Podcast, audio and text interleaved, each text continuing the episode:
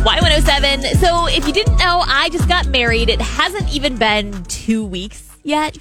But a week ago, yesterday, we were on our flight back home from Cancun and we were somewhere over the Gulf of Mexico. And I happened to look over, and my new husband has his flashlight on on his phone and he's frantically looking for something. So I'm like, what are you doing? He's like, I lost my ring.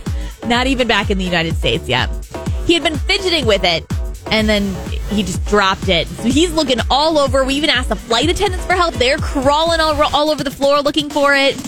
Once we land, he unbuckles. He starts looking again, crawling everywhere. Everybody around us is now heard. They're trying to look. Turns out it made its way all the way to the back of the plane. This one man pulls his bag up. He sees the ring. He looks at his hand. He's like, well, that's not my ring.